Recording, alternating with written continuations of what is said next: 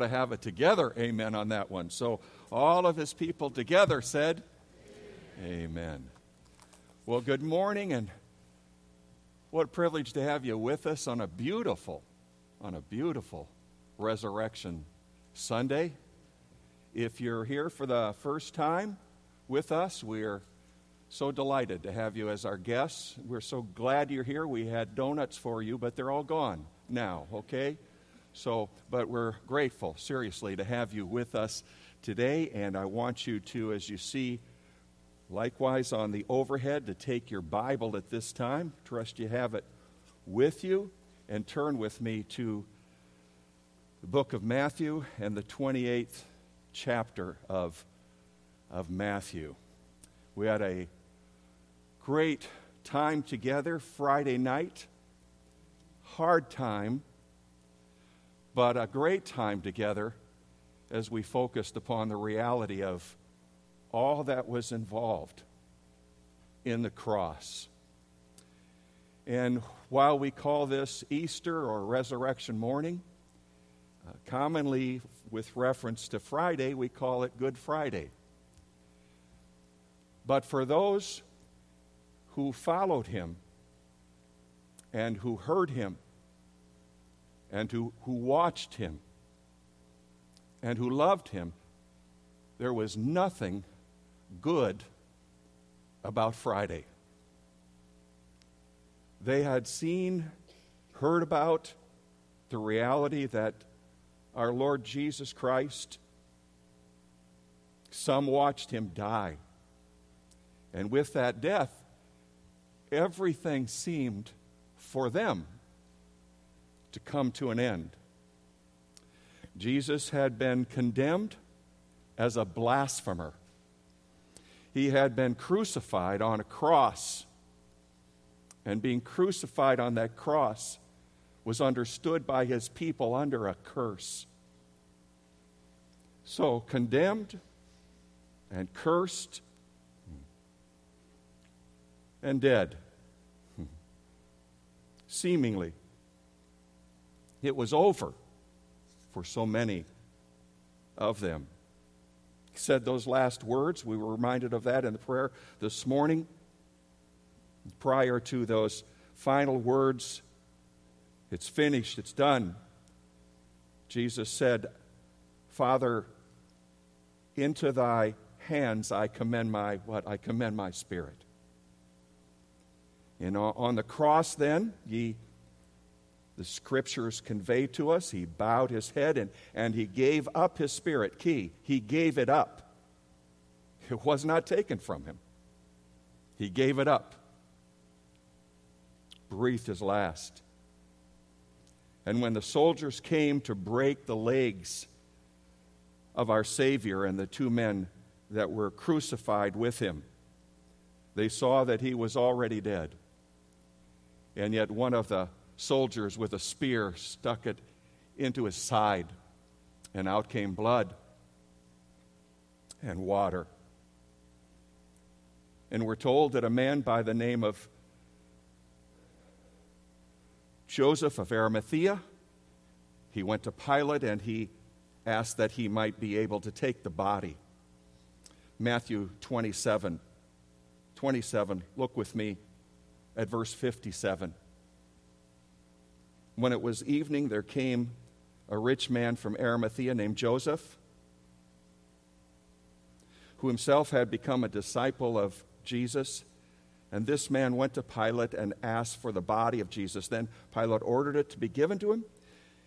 And Joseph took the body and wrapped it in a clean linen cloth and laid it in his own new tomb, which he had hewn out in the rock. And he rolled a large stone against the entrance of the tomb and went away. And it would have been a releasing of that stone that was prepared to be able to just roll into place. And it had to be large enough to seal that tomb, large enough for someone like you and I to get into. So large to seal it. And then there was the requirement of the soldiers to put a seal upon the stone.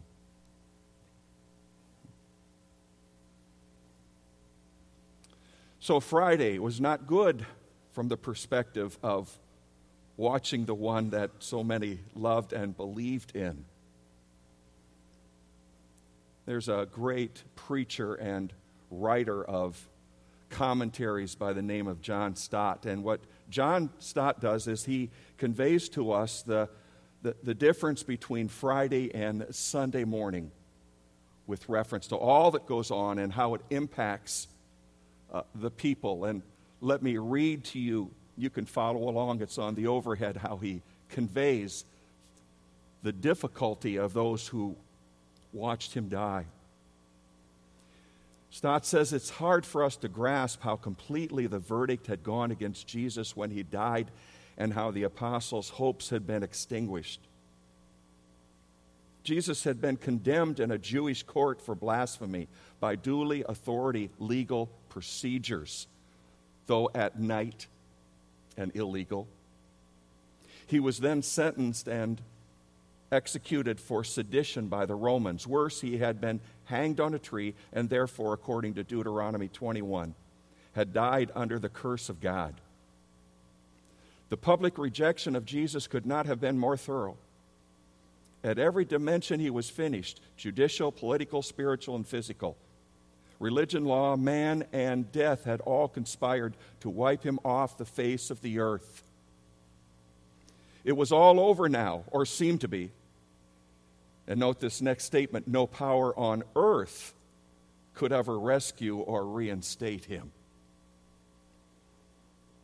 What dashing of their hopes for those who loved him. But listen to the next statement, if you would. But the apostles had left out of account the resurrecting power of God. God reversed the verdict, passed on Jesus by raising him from the dead, and turned all human opinions about him upside down. Condemned for blasphemy, he was now designated Son of God by the resurrection. Executed for sedition, for claiming to be a king, God made him both Lord and Christ. Hanged on a tree under the curse of God, he was vindicated as the Savior of sinners, the curse he bore being due to us and not to him. So the cross was not a defeat and the resurrection victory. The cross was the victory won, and the resurrection, the victory endorsed and proclaimed and demonstrated. Hallelujah. Everything changed. Everything changed with these words. He is not here, for he is risen, just as he said. So the resurrection of Jesus Christ, beloved, it is both the single greatest event in the history of the world and most highly attested to fact by both witness and historical records. Spurgeon says it this way: the resurrection is a fact better attested than any event recorded in any history, whether ancient or modern. And you have to be a little bit older for you to know who the quote is from next. But some of us who are a little older can tell those that are a little bit younger who is Chuck Colson, because Chuck Colson was involved in a cover-up that didn't stay covered up.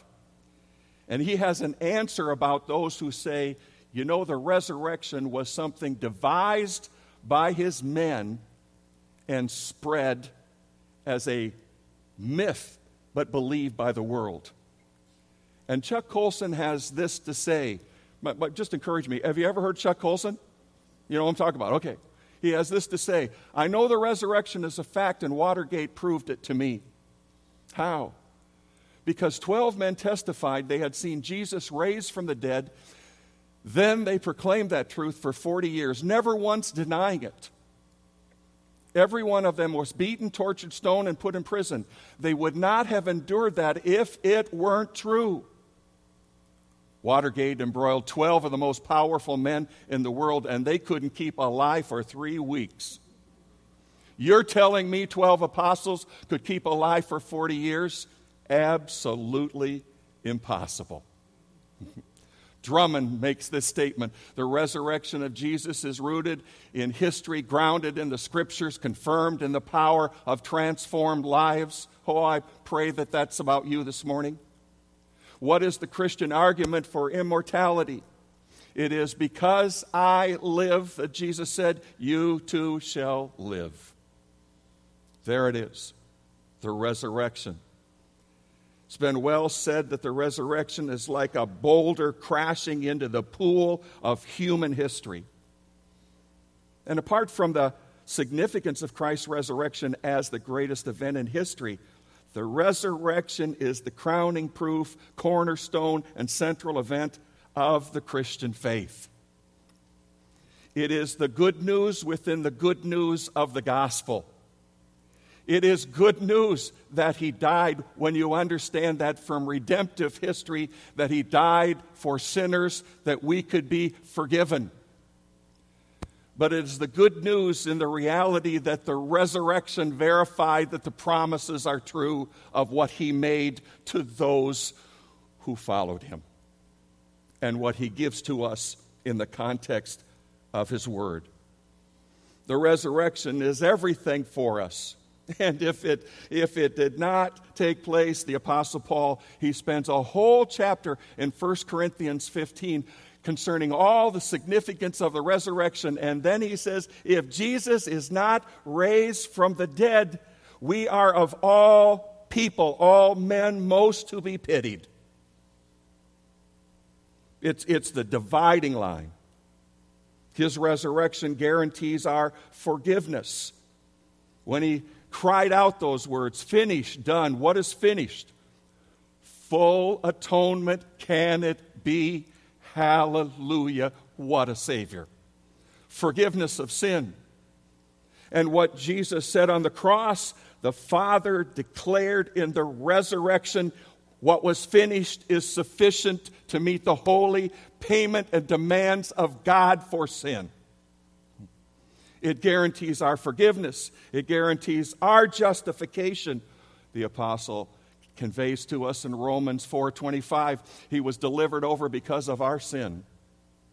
Your sin, my sin. And he was raised because of, and the word there is just beautiful in the New Testament language, with a view toward our justification. And so the Father could say to us through the Scriptures, because of the fact that I've risen him from the dead, raised him from the dead, now I can justify sinners who put their faith in him. And God could say, you're righteous. And he declares us righteous, and he treats us righteous on the basis of faith and faith alone. All because of the reality of his death and of his resurrection. And his resurrection sets him apart from every other religion given as a possibility for mankind. And gives Jesus every right to say, then I am the way, and I am the truth, and I am the life, resurrection life. And no man comes to the Father but through me. And most of all, his guarantees yours. In fact, his resurrection guarantees the resurrection of all mankind.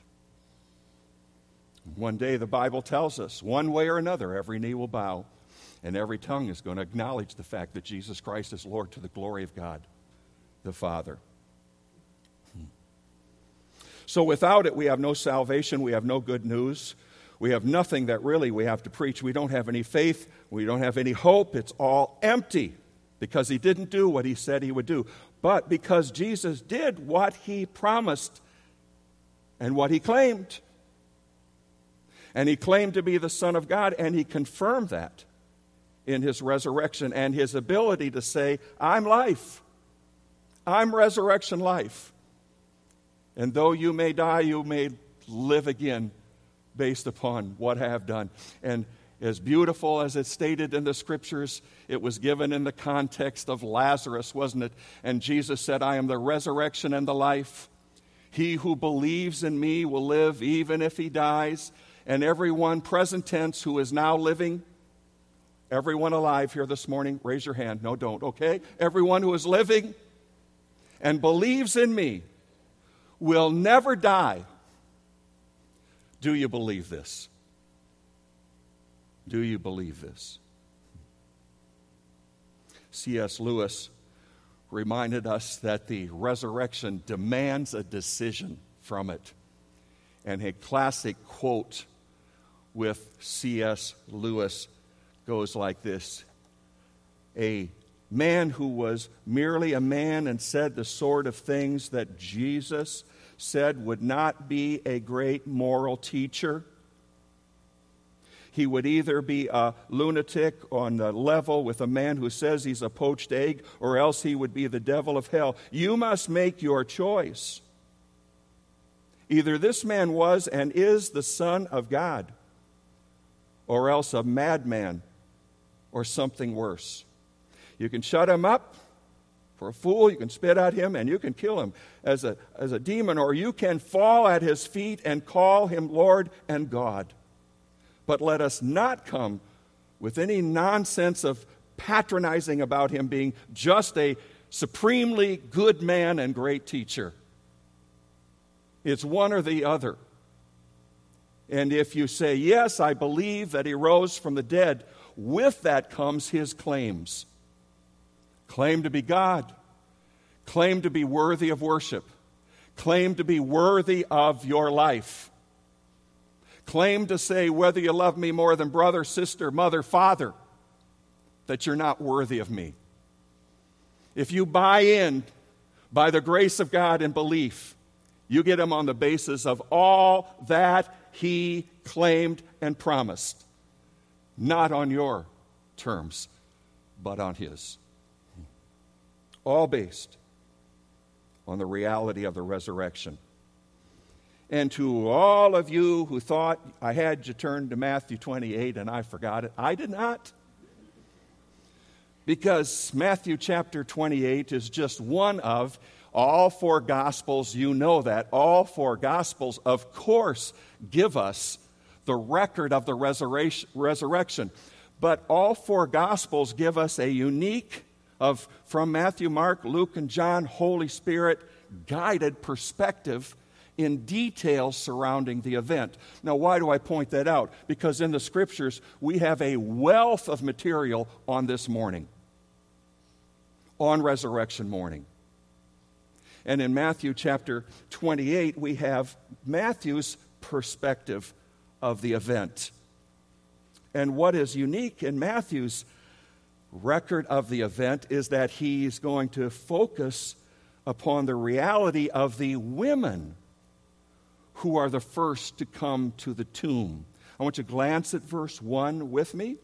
Now, after the Sabbath, Friday, Sabbath, Saturday, Sunday, after the Sabbath, as it began to dawn on the first part or day of the week, Mary Magdalene, who Jesus had changed and delivered of the oppression of 7 demons, attacking her life, how she was transformed, and the other Mary came to look at the grave. Look with me at the verses in verse 55 of chapter 27, because there's more than these gals when we look at all four Gospels. Look at Matthew 27:55. Many women were looking on from a distance who had followed Jesus from Galilee while ministering to him. And among them was Mary Magdalene and Mary, the mother of James and Joseph, and the mother of the sons of Zebedee. We look at the other Gospels. There's a woman by the name of Salome mentioned, and Joanna is mentioned, and Luke tells us in Luke chapter 24 that there are a number of unnamed women. So there is at least 5 and probably more gals that are coming to the tomb this morning. And they had followed him from Galilee. The other Gospels tell us that out of their own means, they had ministered to Christ and probably his disciples. They had watched him die from a distance and watched him likewise be put in the tomb. but Matthew focuses upon these two particular gals. And they have come early in the morning to the tomb, this group of women. I want to call them first century women's ministries, just for the encouragement of our women here this morning. They've come to the tomb, and I don't think that they've gotten much sleep. Watched him die, how that would have impacted their lives. And they are anticipating the opportunity to demonstrate this last, final act of love for Christ to anoint the body. But in anticipation of that, it was a long night. And as they're together heading toward the tomb, they are discussing a problem. Do you know what it is that they're discussing? Sure you do. They're discussing this problem. They were saying to one another, who's going to roll away the stone for us from the entrance of the tomb? How are we going to get in there? How are we going to be able to anoint the body?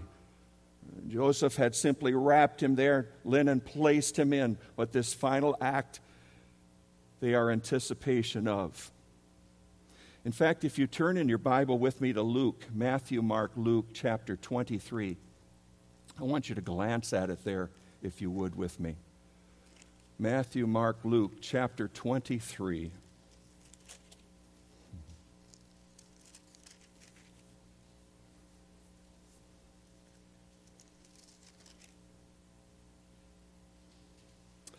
Toward the end of the chapter, verse 53.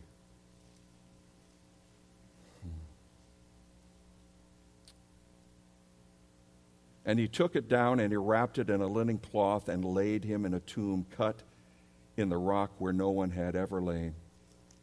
And it was the preparation day, and the Sabbath was about to begin. Now the women who had come to him out of Galilee followed and saw the tomb and how his body was laid. Then they returned and prepared spices and perfume, anointing the body.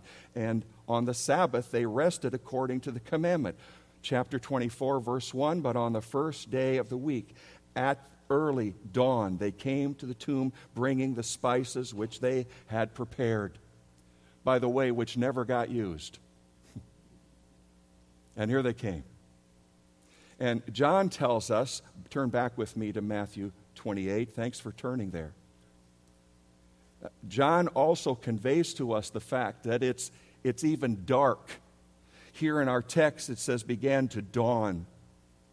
So they had met at a meeting place, these gals, at least five, probably more.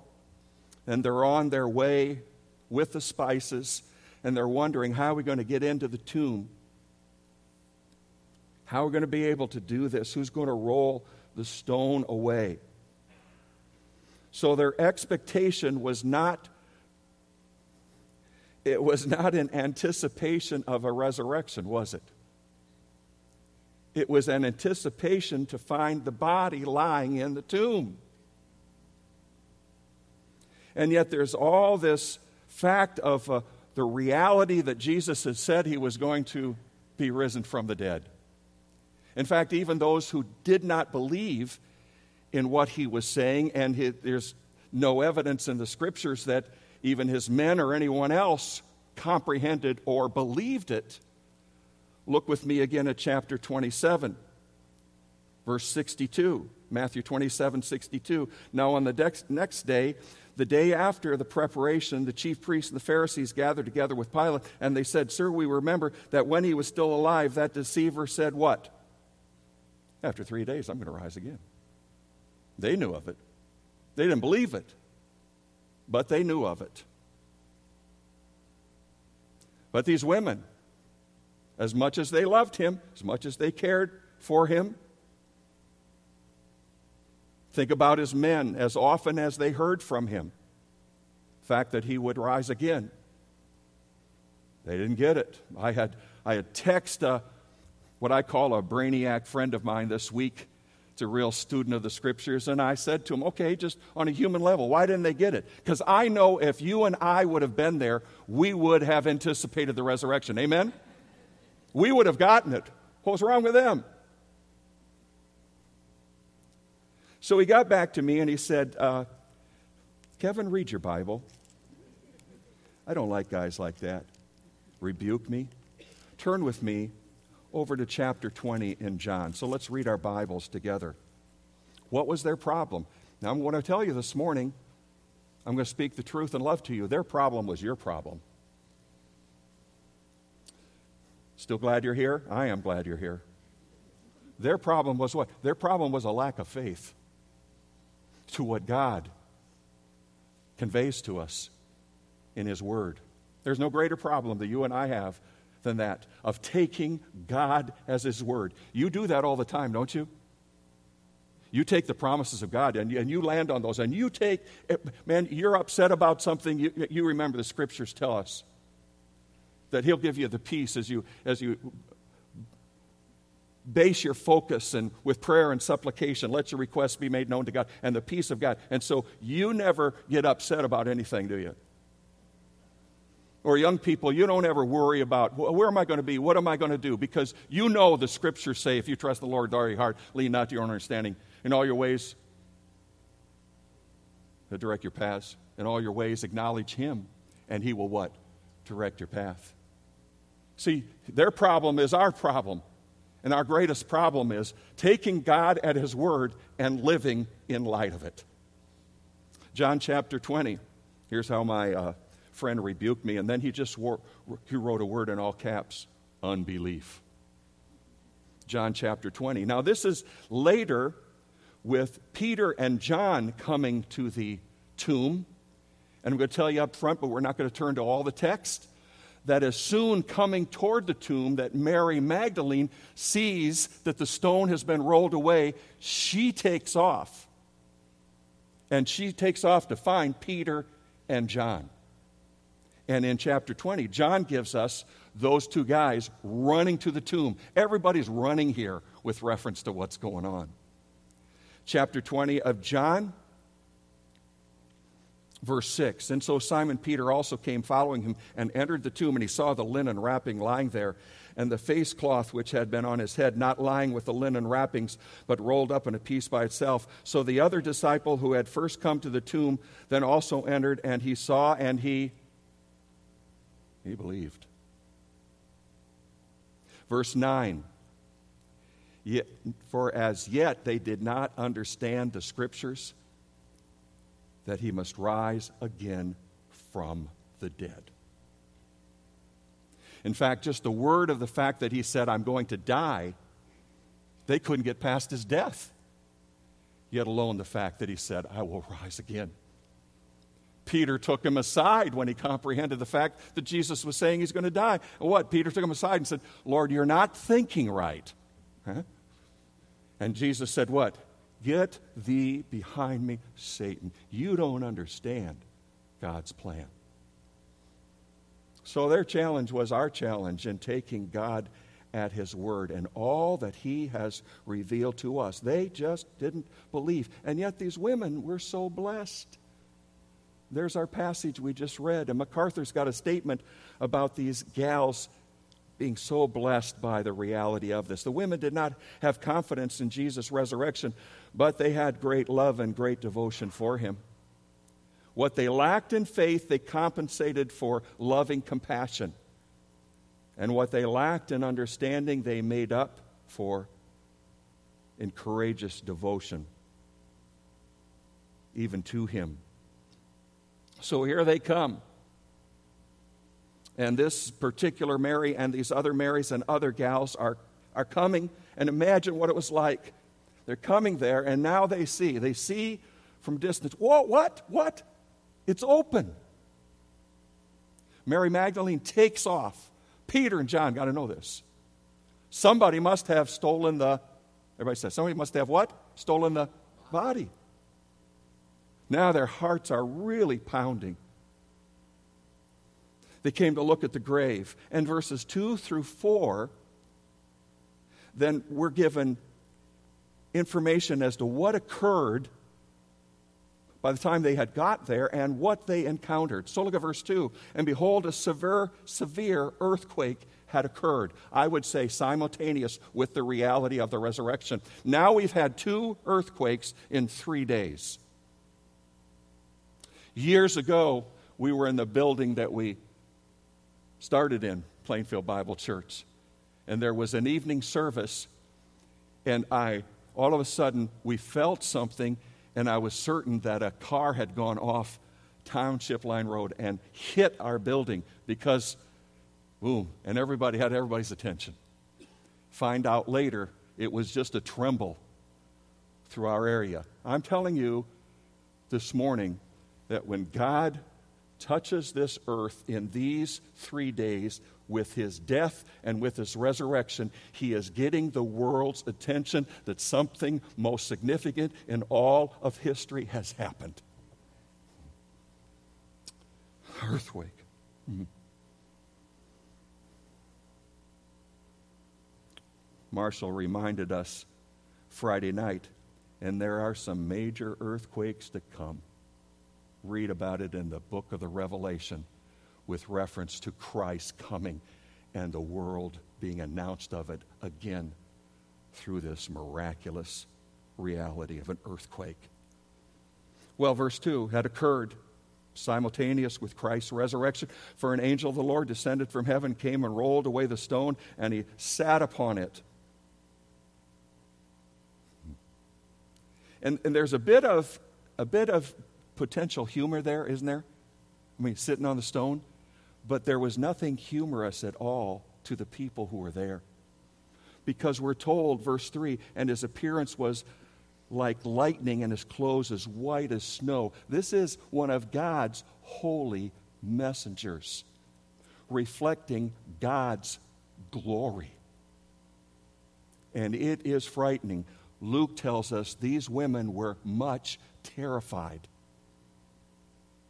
And, of course, the angel had to come and roll away the stone so Jesus could get out. Just seeing if you're awake. He came and rolled away the stone so you and I could look in and see he, with me, everyone, he is risen. When I was in Israel, I had the privilege to go to the classic tomb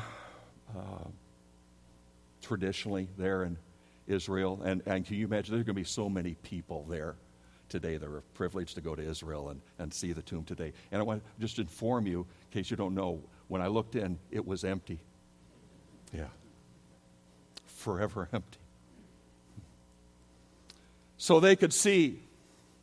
And the angel said, it's not in Matthew here, but, and there's 2 that the other Gospels give us, but it would seem that the words here given to us from Matthew's account is particular to what he wants to point out. But Luke tells us that the angels speak to the women. They don't say anything. They can't talk. There's others. Look with me in verse 4. The guards shook for fear of him and became like dead men. They are traumatized, and so are these women. They're not saying anything. But God's messenger says in the book of Luke, why do you seek the living among the dead?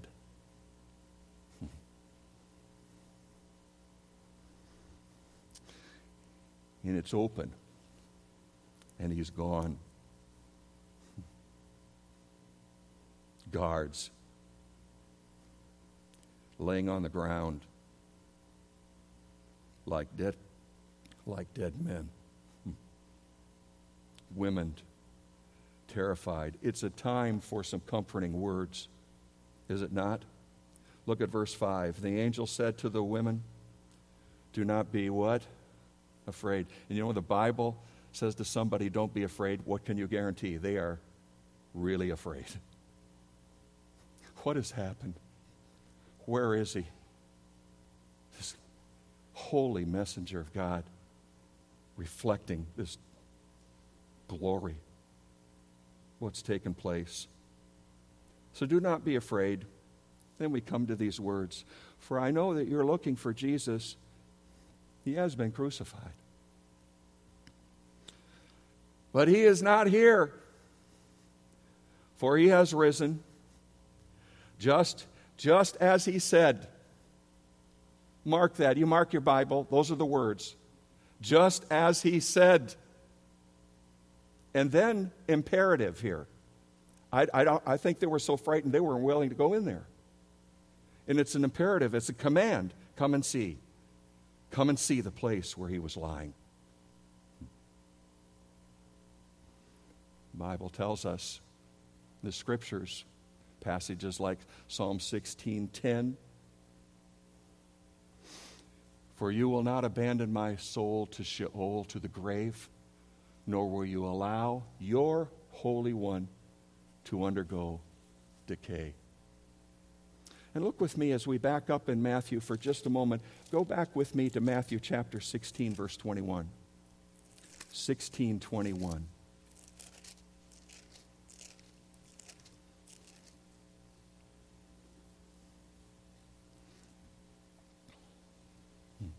Just as he said. Now we're just getting the accounts from Matthew, okay? Matthew 16:21. From that time, Jesus began to show his disciples that he must go to Jerusalem, must suffer many things from the elders and the chief priests and scribes, and be killed, and there it is, be raised from the dead. Turn with me to chapter 17:22. 17:22, just a page over in my Bible. 17:22. And while they were gathered together in Galilee, Jesus said to them, "The Son of Man is going to be delivered into the hands of men, and they will kill him, and he will be" what? Raised on the third day. Over in chapter 20. Chapter 20, verses 18 and 19. Did he promise that he would raise from the dead? Did he promise?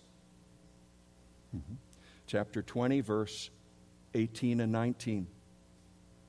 "Behold, we're going up to Jerusalem, and the Son of Man will be delivered to the chief priests and scribes, and they will condemn him to death and will hand him over to the Gentiles to mock and scourge and crucify him. And on the third day," there it is again. And this is just Matthew. He told him, he told him, he told him. And that resurrection verifies then his claims. His claim to have authority over sin. He could say to people, "Your sins are forgiven you." Oh. His claim of authority as the weight of the Father, and his claim that all authority was given to him to judge all of mankind. Back to our text, verse 6 then. Come and see. You know what I think? I can't prove this by any means, but when you get to heaven, you'll know that I'm right, okay? I think that when they were walking into the tomb, they're locked arms. I do. I just think they're locked arms going in there together. Come, get in here. Come and see. Come and see. What did they see? What did they see? We could have read on in John.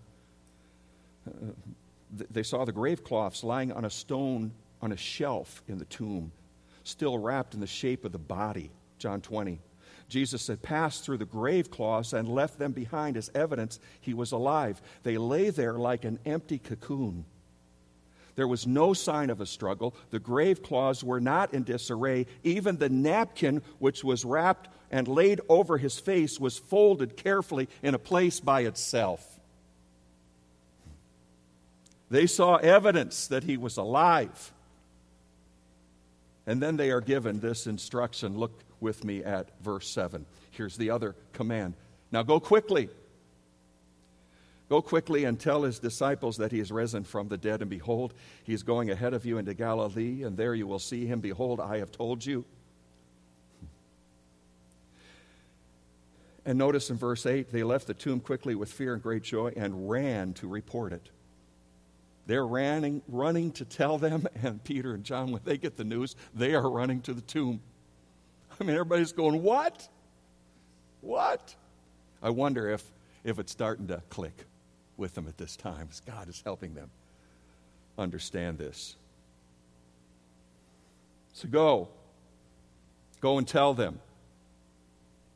Go and tell the world. We get to the end of this chapter and the end of the story in terms of our Lord Jesus Christ, his earthly ministry. he tells at the end of chapter 28 to his men and others, as the resurrected Christ, go into all the world now and tell this news. And over a period of 40 days, appearance after appearance, even to as many as 500 at one time, to James and Paul later on, confirmed the reality that he was alive with his men, even to have his men come, touch him. Thomas said, "Not till I touch the prints in his wounds in his hands and place my hand in his side." Imagine what it was like for Jesus to say to him, what it was like for Thomas when he said, "All right, come here, Thomas." I wonder if Thomas shook his head, "No, I don't want to," you know. And he touched him. And Jesus said, "What? Now you've seen, you believe, but blessed are those who have not seen and do believe." Is that you? And what did Thomas say? "My Lord and my God." How worthy of worship. So gals, and all of us, but these dear women, they're first to proclaim the good news. They are first to be at the empty tomb. They are first to hear the good news of his resurrection, and they're going to be first to proclaim it. Go tell others. Wow. What a tremendous privilege was theirs. Why was that? Why the women here? It should have been us men. Amen? Why the women first? Another comment by MacArthur here I think is so good for us. He says, "One wonders why God chose to reveal the truth of the resurrection first to those women rather than to the disciples." One commentator suggested it was because God chose the weak to confound the strong. No amens there, right? Another suggests women were rewarded for their faithful service to the Lord in Galilee. Another holds that because death came by a woman in the garden, so now life was first announced to a woman in the garden. Yeah. Others propose that it was because the deepest sorrow deserves the deepest joy, or that supreme love deserves supreme privilege. I love that. But the Scriptures offer no such explanation. It seems obvious that the women were the first to hear the angelic announcement of the resurrection simply because they were there. Had the disciples been there, they too would have heard the good news directly from the angel rather than indirectly from the women. Here's a great application. This is analogous to the reality that the closer you and I as a believer stay to the Lord and to his work, the more he's going to witness and experience God's power in your life. Stay close to the Lord. Stay in his word. You'll experience his reality and resurrection power in your life. So, they left the tomb quickly with fear and great joy, fear over what they have seen, and they're still trying to figure this out, though, even though they've heard that news. I'm sure they want to believe it. But fear over which all had seen, but joy as to what they have heard. And now they run, find the other disciples. And we have the most appropriate thing that we could ever think about with reference to this event given to us in verse 9. "And behold, Jesus met them, and he greeted them." It's a beautiful word there. It's almost like hello or good morning. I think if he'd have been loud at all, they'd have died right there. He greets them. The resurrected Christ. And they said, "Oh, it's wonderful. I'm so glad. I want to have a discussion with..." Now, what did they do? What did they do? And they came up and they took hold of his feet and they worshiped him. Why are we here today? To worship him. Why do we meet every Sunday? We remember the cross, we remember the resurrection, and we worship him. We want to worship him Monday through Saturday as well, but we gather to remember the reality of what's taken place here. And the most appropriate thing that we'll ever do with response to who he is worship him with our life, our words, our choices, in all things. So the resurrection of Jesus Christ is the believer's glorious great hope. It's very power by which we live the Christian life. If you're a believer here today, we have been resurrected with Christ, Romans 6, unto a new life, newness in life. And we live this life now by the Spirit and with the Word, but in the power of the same power that raised Christ from the dead. That's why the Apostle Paul says in Philippians, that I may know him and the power of his resurrection. You have resurrection power to live a life pleasing to God, but it starts with knowing him as your own Savior, having turned from your sin and turned to Jesus Christ for forgiveness and the hope of eternal life. He's life in the resurrection. And there's a stern warning likewise in the resurrection, and we don't like warnings, but there is a stern warning in the resurrection for all mankind, and it's this. The apostle is preaching at Athens, at the Areopagus, and he's conveying the fact, in light of what's happened, God is now declaring to men that all people everywhere should what? Repent, turn. Why? Because he's fixed a day in which he will judge the world in righteousness through a man whom he has appointed, having furnished proof to all men by raising him from the dead. So the resurrection is the guarantee that all mankind will be raised and before Christ one day. And you'll either have his righteousness that comes to you by faith, or you won't. And you'll have a insufficient righteousness in yourself that are all filthy rags apart from a relationship with him. And the reality is, because of the resurrection, now then there is a resurrection of the life, but there is also a resurrection now unto eternal death. But it's a guarantee. All of us one day. Yet the good news that's available to all right now, perhaps available to you this morning, you say, I'm kind of in there, I don't reject this, I came to church today. Oh, no, but wait a minute. There's a difference between that and the resurrection demands. You're either out or you're all in.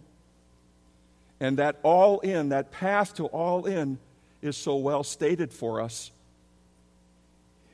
in Romans 10, 9, and 10, that if you confess with your mouth Jesus is Lord, you are willing to say, yes, I believe that he is God in flesh who raised from the dead. And you believe in your heart that God did it, that God raised him from the dead. You'll be saved. You'll be delivered. You'll be spared eternal torment and separation from him. And then he explains that for us, too. He says, well, how does that happen? Well, with the heart a person believes, and that produces a righteousness that comes from God. And with the mouth he confesses, resulting in salvation. So have you believed upon him for your forgiveness? And have you confessed him as your hope of life and life eternal? The scriptures have something to say about that. And it's this: behold, now is the appointed time. Today is the day of salvation. He's resurrection, and he is life. And if you're in Christ today, or if you repent and turn to him today, in faith alone, believing faith, you're going to pass from life unto life. And if you leave this world before I do, and who knows who's going to beat who else, but you're going to be able to say, absent from the body is to be what? Present with the Lord. And he's not even done with the body itself. All going to be raised. Hallelujah, what a Savior. Amen? Let's bow in prayer together. Father, thank you for Matthew's record. Thank you for these dear women, thank you for the reality of what they were told, what they saw, what they witnessed to, and who they saw in resurrection glory. And I pray that the Spirit of God has applied this truth to our hearts in such a way that we all would be able to say, I believe that with all my heart. Maybe somebody's saying, I never did before, but I'm all in today. I turn from my sin. I know that I'm a sinner. All of sin falls short of the glory of God. We know that. And I'm taking hold of this truth today based upon what I've heard that he has done that guarantees life to those who say, he's mine, I believe, I've trusted him. And to those who already have and came here today just to worship him again, strengthen us in this great hope, this great evidence, this greatest event in all human history, miracle of miracles. Others were raised from the dead, but he lived in perfect righteousness, promised his resurrection, and fulfilled his words. Thank you so much for the Savior. In his name I pray, and his people said, Amen.